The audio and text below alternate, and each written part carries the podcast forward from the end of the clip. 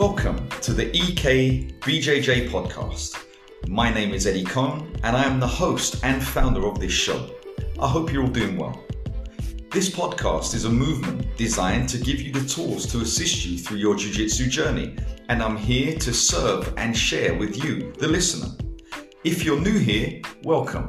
And if you follow us already, I really, really appreciate your continued support. Before we get into the show, I want to take a moment to shout out our amazing collaboration family, Pedro and the team at Atama Europe. I believe Atama Europe makes some of the finest jiu-jitsu kimonos for training in, and they can be found at atamaeurope.com. For information on my association or becoming part of our global family, check out ekbjj.com. I'd also like to take a moment to invite you to join our student development program, which also can be found at ekbjjonline.com. So let's get into today's show, where I'll be talking about the three A's and the one R when it comes to injuries in Jiu Jitsu avoiding, acceptance, adaptation, and recovery. So let me start by saying there's probably a reason you've chosen to listen to this podcast today. Either the title enticed you in, or you could be injured, been injured, or afraid of getting injured whilst training jiu jitsu. In my case, you know, I'm in my late 40s and I started jiu jitsu over 20 years ago. And during that time, I've not only witnessed, but I've also been victim of or injured myself during that journey, that process of jiu-jitsu evolution from when I started training. If you're a younger person and you've taken the time to listen to this, you're probably, I'm guessing, one of the smartest people from your academy at the moment because the techniques are great, the mindset is great, the understanding of jiu-jitsu is unbelievable. But how to not get injured will keep you on the mat much more than any kind of supplement program, any training. The understanding of how not to get injured and how injuries happen is so important, and that is something which I really, really want to touch on today. Take myself, for example, someone who's been practicing jiu jitsu for a very long time. When I started in my, my younger days of jiu jitsu, I received a couple of minor injuries, some bent fingers, you know, rolled over my ankle, the usual sort of everyday injuries that you would expect from a jiu jitsu uh, training session. Those injuries, I was able to work through them just through grit. You know, you got injured and it was like, yeah, big deal, we just push through. Later on in my life, I figured out that when I got injured, I, will talk about an injury that, that I received one time it was a, a sh- my shoulder popped in an Americana. I got caught in an Americana arm lock, and the pop, my shoulder went, and I continued to train. That injury stayed with me nearly a year. Literally stuck with that injury. Sparring was difficult. If someone touched it, the pain was so excruciating. I just couldn't, you know, couldn't bear to be on the mat for that long. But being a teacher, I had to show up and I had to be there, and there was an onus on me to be on the mat training with my students. And also, I wanted to get better too. I wanted to keep evolving and, and keep getting a deeper understanding of jiu-jitsu, be, becoming sharper on the mat. But the injury hindered me so bad. There were people at the academy that, that were training around me that I was just, I almost hated, I guess, because they were training to their full capacity and I wasn't. And I was stuck in that, that place of, of zero, if you like, where I was limited to what I could do. Now, when that happened to me, what I started to do was develop defense and offense on one of my sides. For example, I would play the half guard position where if it was on my left arm, which it was, I would be left arm to the ground using that half guard position. So I really developed the half guard that I have around being injured on that shoulder. I made good use of both my legs and the other arm while protecting my other arm. So I took that from a negative and made it into a positive, but it was very, very mentally discouraging. It was also uh, at great detriment to myself. I was really hard on myself, beat myself up, and at some point during that process, I can also remember I, you know, I wanted to quit jujitsu. When you're younger, you don't think about these things. You know, you like I said, you you work through it, and and it doesn't bother you too much. I did that so many times, and and hindsight's a wonderful thing. If I've gone back to that situation, or if I could, I would not work through those injuries. I would, would rest them and, and recover them properly. You know, so that's that's kind of the worst thing that could happen to me anyway. You have to be careful on the mats. I really, really try to encourage my students be careful. I give lots of safety warnings to my students. I don't want to see them injured. I don't want to see them off the mat. I want to see them training and progressing and, and being in that social environment and that community where they can grow and become better human beings through jiu-jitsu. Now, joint locks. Joint locks is one of the things that are completely unavoidable when it comes to jiu-jitsu. You are going to get your arm locked. You are going to get your foot locked. You are going to get your wrist locked. Um, and they are joints that, if injured, are really, really bad. I'll give you an example. If you slap a rear naked choke on someone and you squeeze, the ultimate end result of that is death. Now, we know we're not going to take it to that point. But what we do know is if I put a rear naked choke on someone, and this has happened to me, someone's choked me and I've passed out, when you wake up, it's momentarily, you know, you, you just disappear into nothingness and you wake up. Everyone's looking at you, and 99% of the time, you can all laugh about it. You know, you should have tapped, and all of these things come into play. And it's fun. But with a joint lock, it is horrendous because what happens is someone extends your arm, whether you resist or not, they pop your arm or you pop your arm, whichever the scenario goes, whichever way it pans out, you get injured. You injure one of your joints. And I'm using the arm lock as an example. You pop your arm, and then it's no longer fun to talk about that because it, you've gone from that person now of, oh, there's that guy training again to, where's that guy? That's the academy talk. In your mind, it goes from pop, my arm's been broken, or and we had one of these in our academy, pop, my arm gets broken. You don't have a funny story to tell about that. There is no fun in that anymore. We can't laugh at your arm being broken. You know, we can laugh at the choke when you pass out and you wake up. Because in my academy, someone passed out, woke up and said to everyone, What are you doing in my bedroom? so those are funny stories. If you break your limb, if you break an arm, pop an arm or a foot, you can't tell no funny stories about that. There is nothing funny about that. So you have to take serious care of your limbs. Always, always, always. I'm a firm believer in that. In our beginner class, we try to avoid, or I, I at least do not advocate free sparring in that class. Positional sparring is fine, and no one should be extending joint locks to their full capacity. No one should be doing that. You should catch the position around the elbow, not the wrist. But you know, when you're snaring the arm lock, you're snaring your elbow to their elbow and you're leaning back. And once the arms disconnect, that is good enough at beginner level. You shouldn't be hyperextending those arms. Those arms should not be hyperextended because of the mechanical wear and tear of those arms.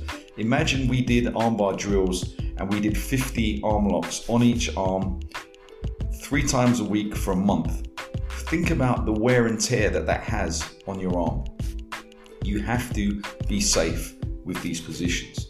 So, from our beginner class, what we like to do is get the, the person who's laying on their back, or if they're in the closed guard, whichever the scenario, to link their arms together. By linking their arms, they, they either grab wrist to wrist or fingers to fingers.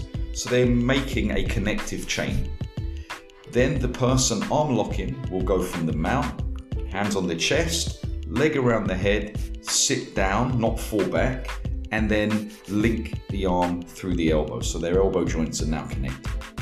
Once their elbow joints are connecting, we don't allow them to lay down fully, hyperextending the arm. We allow them to work on grip breaks, we allow them to break the grip and then secure the wrist, and that is as far as it goes. You should not be tapping in those drilling positions. It should not happen. You know, you have to take care of these things. The other thing is, for me, when it comes to safety, before we get into the injuries, is you should not be tapping people when you're drilling. I'll say that again. You should not be tapping people during drilling.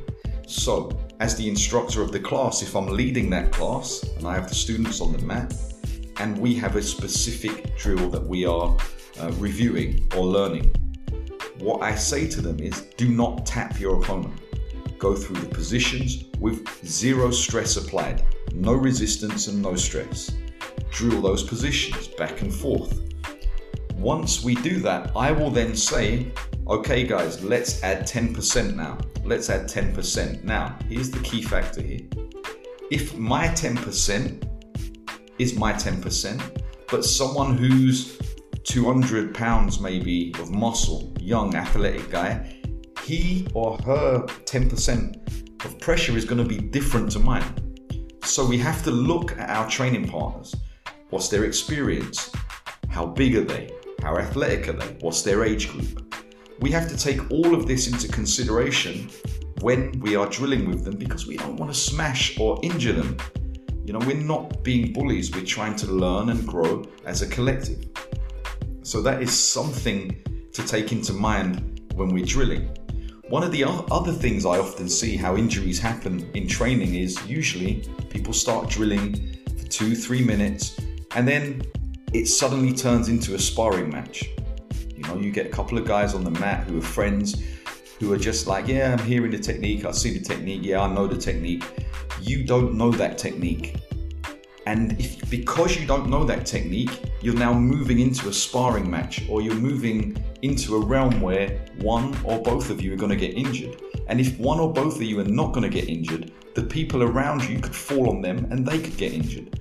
So do not, you should not, and I do not encourage, and I will always pick you up on it. If you are drilling a specific position that we are all drilling, do not change that position into something else and do not start a sparring match. If that happens, change sparring partners. Change your drilling partners, excuse me. If you know that, oh, with me training with this guy, we are going to eventually end up in a sparring match because one of us doesn't want to give or the other one doesn't want to give when it comes to drilling, or I can't drill with that person. Change partners. It's that simple. Everyone in the academy you can't drill with you cannot spar with everyone in the academy. There are some people that I avoid sparring with, which I'll come come to in a later part of this podcast. You have to also remember there is no win or lose when it comes to both drilling and sparring. There is no win or lose. There is only a lose if you get injured. There is only a lose if you get injured or if you injure someone else. That's where the losing takes place. When you're inside the academy, you're meant to make these mistakes. This is part of the process. You're meant to learn from that part of the process. No one is there to like if you if I catch your arm and, and I tap you, I don't run around the mat and celebrate. Ah, yeah, I won. You know, and if you tap me, I don't slam the mat and scream and shout, oh, it was unfair, or it was this or that, or whatever it was. It doesn't happen. You have to look at jujitsu for what it is. Drilling is there to sharpen the tool, to build the reflex into the position, the understanding, the feel, the movement, what they are going to do, what you can expect for them to do. The flip side is they are understanding how you attack that arm lock, how you hit them with that sweep, how you're able to combine techniques and move them, move them around, you know, off balance them so that when sparring does become live, they become familiar with that and their defense mechanisms become sharp. It's not there to kind of make you fight each other or, or make you better than the next person. It, it, it doesn't work like that and it's never worked like that. I just want to talk also real quickly about you know the injury cycles. You know, a lot of instructors say, "Oh, if you're injured, still come in and train." I would say that is a very, very stupid thing to do. If you're injured, come in and train. Now, with that said, that depends on the injury you sustain. I mean, if you break your leg or break your arm or your neck, you know, at the worst, God willing, that doesn't happen. But if that happens, then I don't advise going into training. But what I would advise is protecting your training time by perhaps coming into the academy, taking notes, sitting on the sideline, watching the other students, looking at the drills from an outside perspective, from a completely different perspective. When I was injured, I did a lot of that, and to be honest, I learned so much in doing so. Now, with that said, remember the cycle of Jiu Jitsu is a learning cycle. Okay, so some of us go to the academy to be social, some of us go there um, to make friends, some of us go there because Jiu Jitsu is our life. If you take that away from someone through injury, you're taking away the social aspect. So you're taking away a lot of their friends, you're taking away their weekly program, how they fit that into their diary. You're taking away the social element of who they are, and you're also taking away their ability to interact and train with others because that's their community, that's their family. Remember, a lot of people train in my academy, we estimate three to five times per week, which is a lot for some people. Each one of those are individuals, and each one makes their own decision of what days they come and what classes they attend. With injuries, it's a cycle. When you get injured, there is a cycle of recovery. And if you break that cycle of recovery, what happens is you then reset that cycle to stage one. And I'll give you an example of a recovery cycle. Let's say, for example, you pop a ligament.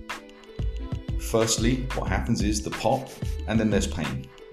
The ligament then swells up, and we try to treat it with ice, heat, whatever it is, but the injury swells. It's the first part of the cycle. The second uh, part of that cycle is that, that swelling has to go down, but that does not mean the injury is healed once the swelling's gone down. It's going to be sore for some time. Then it starts to feel better. And then you think, oh, I know what I'll do. I'll go back to training because it feels better. I'll strap it up and I'll go back and then you interrupt the healing cycle. When you interrupt that healing cycle, like I said, it gets reset. And then that by resetting that over and over, it becomes or could become a chronic injury, a chronic style of injury. And that goes back to me talking about when you're younger, if I'd have known what I know now about injuries and what I know about the recovery cycle, I definitely would have taken some time to recover. The other thing that happens when you get injured is fear factor comes into play. You become afraid. A lot of people leave jiu-jitsu when they get injured because they then don't trust other people. We'll come on to the trust subject later. But they don't trust people they spar with. They don't trust that individual. Perhaps bad vibes get created. Now, accidents are accidents. Although I personally don't believe you could accidentally injure someone on the jiu-jitsu mat. Um, I have been hit, elbowed, knees, like I said, in the head, in the groin, in the body because people are either cumbersome or they, they just really don't know what they're doing when it comes to jiu-jitsu or they're just in a egocentric way to pass the guard or, or, or prove to the black belt that they, they are worth their salt on the mat. I always say this that you didn't start jiu-jitsu to give up your life. I didn't start jiu-jitsu to give up the rest of my life. Jiu-jitsu is a part of my life and it's a very big part, but it's not all of my life your jujitsu should serve your life, should serve you, not you serve it. So I gave jujitsu to my life. I didn't give me to jujitsu. So to make that part of my life, what I did was I started jujitsu to improve my life, to get in better shape, um, to help with my emotional state because at the time I had some emotional stuff going on, and to improve my well-being, my general well-being, and of course to make friends and build lifelong relationships, and ultimately to become a teacher. So that's why I joined Jiu Jitsu, and, that's a mindset thing. That's an adaptation that you should, you know, take or look at Jiu Jitsu through that perspective because that really served and helped me when it came to, to Jiu Jitsu.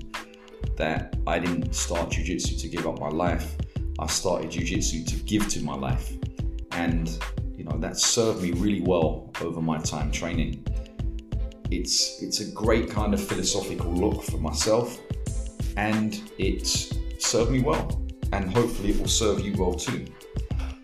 I often talk in my academy about when we're training, and I'm talking about the sparring components here, that when we're training, that our opponent should feel like a ship in stormy water. That it's never settled, it should always be unsettled, whether it's just rocking to the side or it's in a real bad storm. But by doing that, I cannot injure them in the process. Hopefully, if we're sparring, they have a really good understanding of jiu-jitsu and what to expect. So if they get swept or, or off balance, they're not going to freak out. You know, they're not going to get swept, hold, oh no, I've just been swept in their head, and they hold that rather than the fight continues or the sparring continues and then that plays havoc with their mind and in doing so they they then start resisting even more and we eventually end up with one of us getting injured or worse. I always consider that philosophy when i'm on the on the mat and i always like to say that i'm not a lifeguard when it comes to jiu-jitsu. I'm more like a swimming instructor now, this isn't my quote, and I can't remember where I heard this, but it was a perfect analogy for me, and I've held it dearly since I heard this. I'm not a lifeguard, meaning I don't want to be running around my academy trying to save people, trying to save them from sparring too hard, trying to say, hey, stop rolling hard, stop using power, get back on the mat, be careful. I don't want to be a jiu jitsu lifeguard. I want to be a jiu jitsu instructor. So if I'm teaching my, if I use that analogy of the lifeguard and the swim instructor, if I'm if I'm not saving my students, they will drown.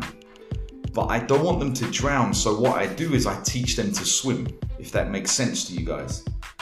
Because I don't want to take the time to teach them to drown, I'd rather make them able to swim in the storm.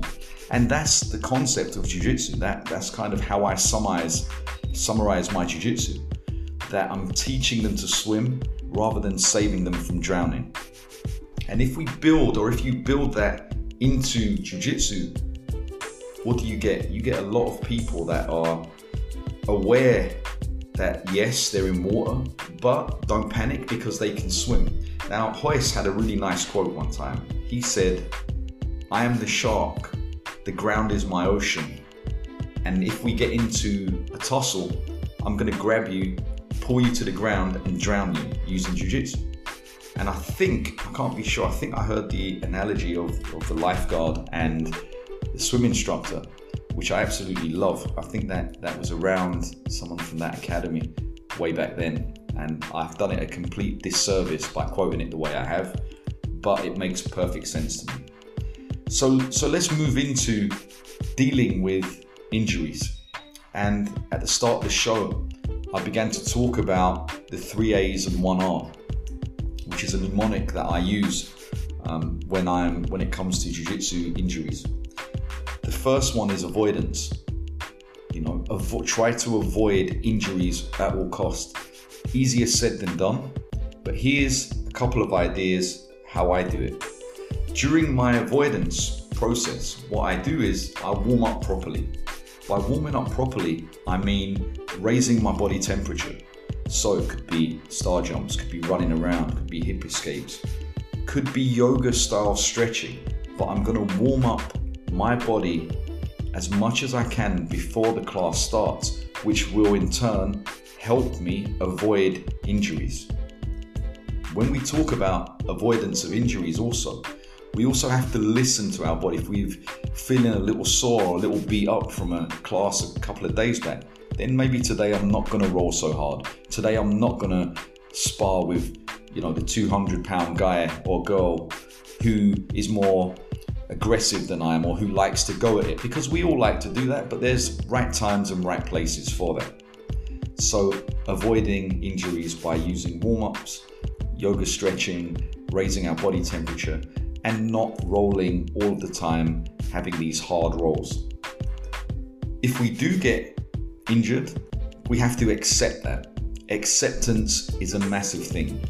Some of us won't accept that, oh, we, we're, we're badly injured or, you know, we cannot go to the academy because we're injured. We will just go there, show up like a car wreck, get on the mat, train, train, train, train, train, as that goes further and further, the injury doesn't heal, goes back to the healing cycle, and then we be- it becomes chronic. And that's where we want to avoid it because I have chronic injuries, I have aches and pains, but they're injuries that I don't want to progress anymore. I'm trying to recover and heal them. And, and you should too when it comes to that. So that's the second A uh, acceptance. And then we have adaptation. Now, this goes back to what I was saying about not rolling or not showing up for training when you're injured. There are times when you can adapt your training if you're injured. For example, if you've injured some fingers, yeah, absolutely, you can tape those together, you can come onto the mat, and then you can not grip or grab with those fingers. And I always say this as part of the adaptation I tell my training partner, hey, listen, I've injured this arm. Please, please, please don't touch that arm. And if they cannot resist but grab that arm, then I'm going to stop the, stop the training with them. Now, not sparring. Don't spar with them, but it's okay to drill. Again, goes back to what I was saying earlier about finding the right partner to train with. Find the right partner that isn't going to, you know, overstep the mark when you're training. Is not going to become He's not going to turn the drilling into a sparring match. He's not going to go 100 miles an hour at you. So you can adapt. Now, if you can't drill and then you can't roll because you're injured, then show up and watch the class. Get a different view of the class. Maybe take notes of what people are doing, what they're good at, what they're bad at, what sides they like to attack from. Build a mental game around your own game by viewing that class. I used to do that a lot even sometimes, you know, I'd, I'd pay a certain amount of money for classes throughout that week, what I could afford. And then the other days, I would just show up, sit on the sideline, and just watch, watch how it was done, learn some stuff from the instructor, see how he was teaching, what made those students like that instructor, why did I like that instructor. I really kind of psychoanalyzed my jiu-jitsu in order to progress my jiu-jitsu. So, you know, that's a great way to adapt that adapt an injury. Then we have the R, so the three A's in the R. The R stands for recovery. Remember the recovery cycle. The recovery cycle without hitting the reset button. Okay, that's the major key here. If you're injured, yes, you may feel that it's better, it may be okay, but is it really? No one knows but you. If you get injured, ask yourself you know because i because i can weight bear on it because i can run on it because i can do this on it. Does that mean i can go back to full training and full sparring? That's for you to decide. We don't know. We go on what you say. Now if you showed up with a cast into my class there's no way you're getting on the mat training. If you showed up with a couple of fingers that you said oh i've just bent my fingers back absolutely fine. I also have to look at these injuries because am i progressing them know, or am I assisting you in your healing? As an instructor, that's something I have to look at. You can't just show up and hey, you'll be fine, get on the mat, and you're held together by tapes and staples. Staples. You know, that's not a good look for anyone. So that is super, super important uh, from me. So that is my three A's and R's and one R when it comes to um, injuries in jiu-jitsu. Avoidance or avoiding, acceptance, adaptation, and finally recovery. And you know, before before we, we, we get off the show today, I, I just want to give you some some other tips of my own that, that I use for tips to prevent injuries. And these are just my own sort of eight that I, I use as a checklist. Number one is obviously the warming up properly. We, we discussed that as part of the avoidance. Number two is drill slowly with zero resistance, adding percentages of resistance to your drilling time or your sparring time. Number three for me is a huge one. Never trust people to train light. This one has injured so many people. I don't trust anyone on the mat, especially people I don't know. When you say to someone, hey, let's do a light roll, what do they actually mean by that? What is this light roll that everyone talks about but never materializes? You know, you get some guys, hey, let's do a light warm up roll. You start rolling with the guy, and before you know it, you're in an all out Mundial championship fight for your lifestyle of grapple. You don't want to get involved in that. You know, so never trust people to roll light. Always be very defensive, always be very aware. And if you don't know that person, it's okay to say, hey, listen, you know, I'm not really gonna roll with you right now, and give them the reason why. The reason is I'm just coming back from an injury. I don't want to get re injured, no offense. However, this happened to me before and I don't want it to happen, but I'm happy to drill with you. No problem, you know, I'm sure they'll understand. This one especially goes to white belts, but you know, I'll say this all the way through all of the belts. Tap early, and if you're a white belt, tap often. Tap early, tap often is a is a is something I use with my white belts, and that is any sign of discomfort, anything that doesn't feel that your body naturally, you know, is is feeling good for you, tap immediately. If you cannot tap on the person with your hands, tap with your feet. If you cannot tap with your feet, verbalize that tap. Always tap. Tap early, tap often. Now, I had a situation a long, long time ago where a student of mine was claustrophobic and I didn't know, I had no idea. And in training with him, I put him under the mount and he's a lot bigger than I am, and I start to, to put pressure on him. And during that pressure, he almost had a panic attack. And it was only at that point that I became aware that, wow, that was something I never expected. I didn't expect that. One of the things I do when I train with people, I say, Do you have any injuries? They say no. And I say, Nor do I. Let's keep it that way. Let's train together and, and let's grow together. That way, you're safe, they're safe. You've already set some guidelines, and guidelines are really important. And those guidelines could be hey, buddy, you know, I injured my shoulder last week. I'm going to go a little easy. So please go easy or I'm going to stop the roll. Good, great, let's go. The other thing is your own friends in the academy take that as a joke. Like, hey, I'm injured. I've had this before. Someone said to me, hey, look, I haven't trained that long, or you know, I had an injury and I've and then suddenly they go hammer, hammer and nail. You know, don't ever be afraid to stop the sparring and say, hey, right now, I want to drill a little bit different to this. I don't think I'm the right sparring partner for you. End the story. That's all you need to say. Right? So that's number four. Moving on from number four to number five is learn to let go. Learn to let go. And I don't mean let go of submissions. What I mean by that is it's a training environment. So if you catch a submission and someone is really resisting, really, really resisting, don't force the submission. Let it go. Learn to move on. You know you had that. They know you had that. The difference is their ego or their emotional state at that moment doesn't allow them to let go. So don't injure them. Let go. Let it move on.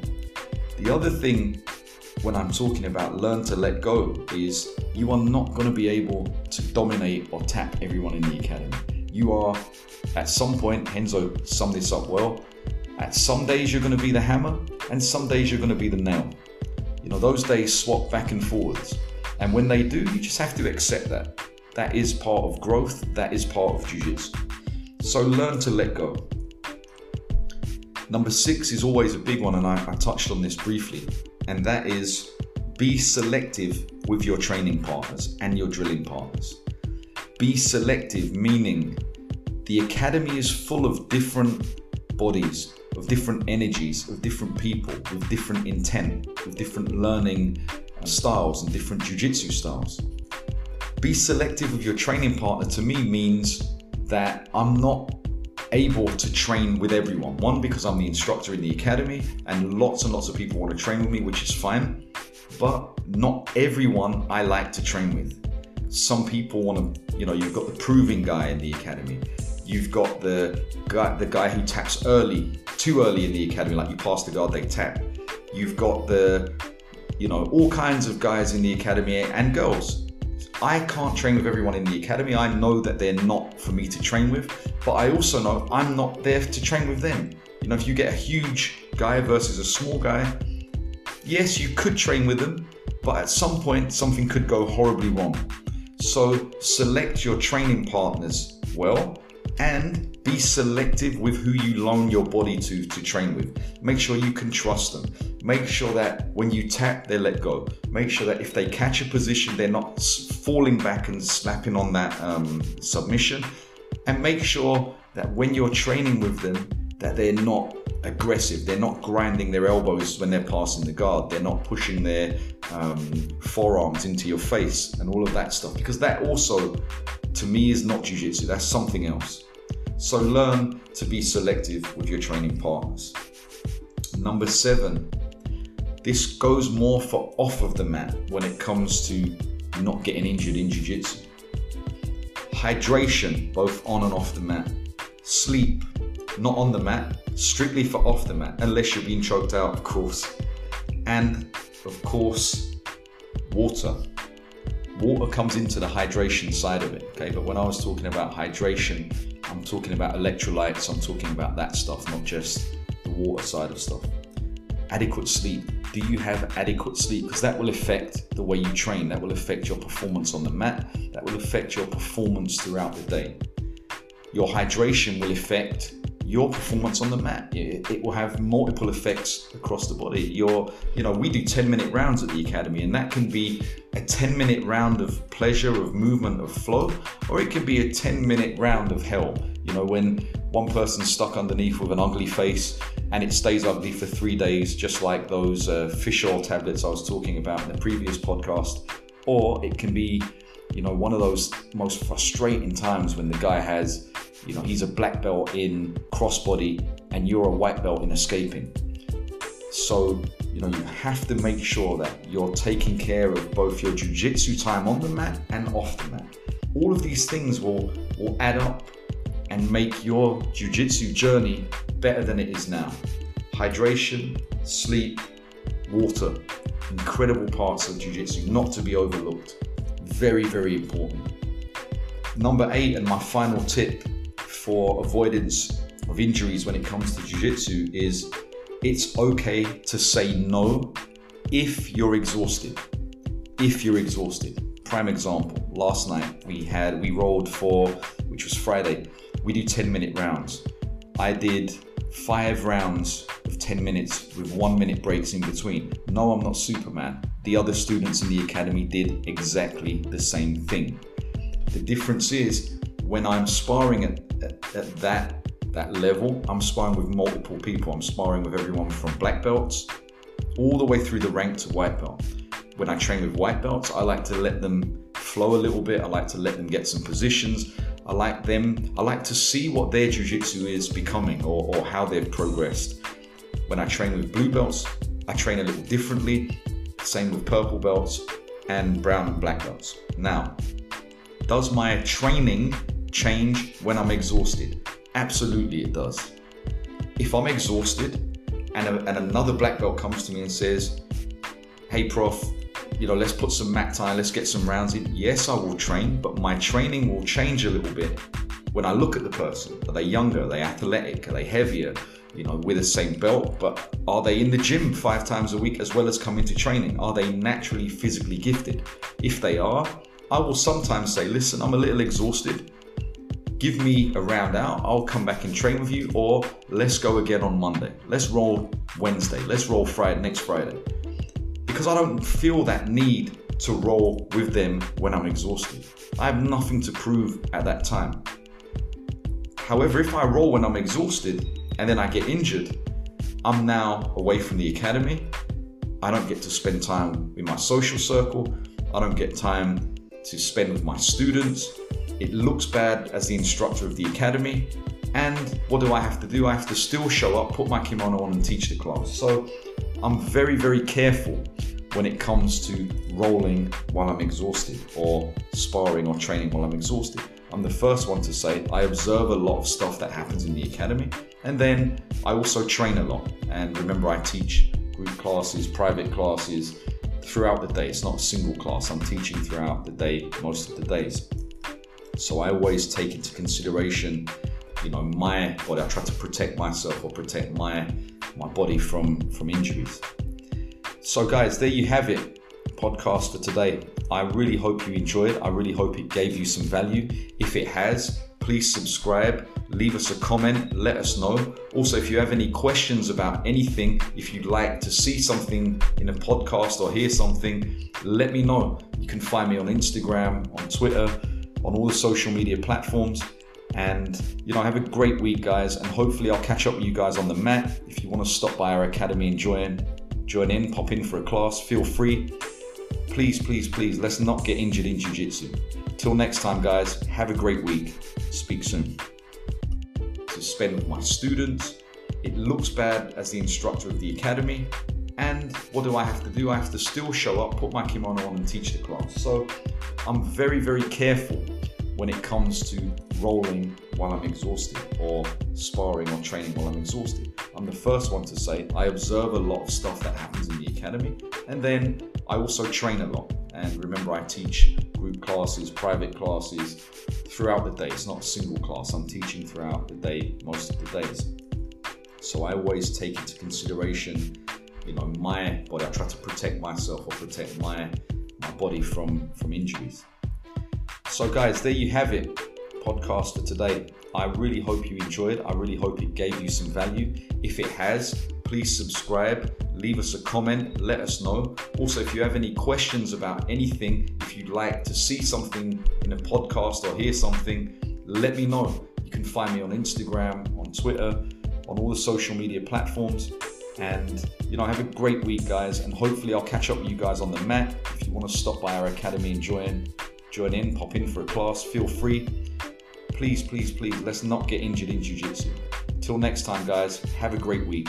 Speak soon.